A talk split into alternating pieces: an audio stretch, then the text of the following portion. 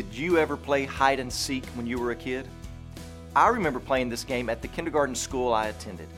A gutter downspout was home base, and the seeker would stand there with his face covered by his hands and count to twenty while everyone else ran and hid behind slides and other playground equipment.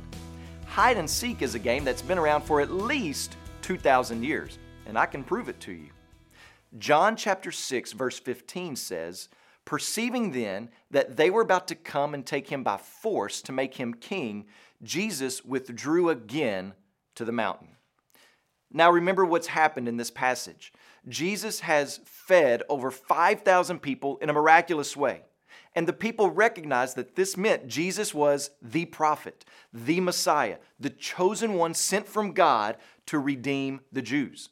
And they were about to scoop Jesus up on their shoulders and walk him straight into Jerusalem and set him on the throne. They wanted him to establish his reign and to expel the Roman occupying movement. But Jesus hides. Why would he do this? And what exactly do we learn from this passage? Well, we learn that Jesus does not operate according to man's timetable or man's agenda or man's ways, but instead, he operates according to his Father's plans. If the people would have done things their way, there would have been no cross, no atonement, no resurrection.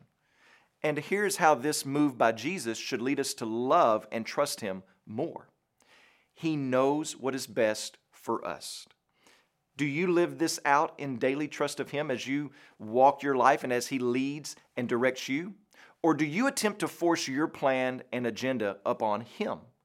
Well, he just won't have it that way. He is Lord and not you. And this may be why you can't sense his presence in your life. So confess that and trust his agenda. He knows exactly what he's doing, even when times seem dark, which is what we will discover tomorrow.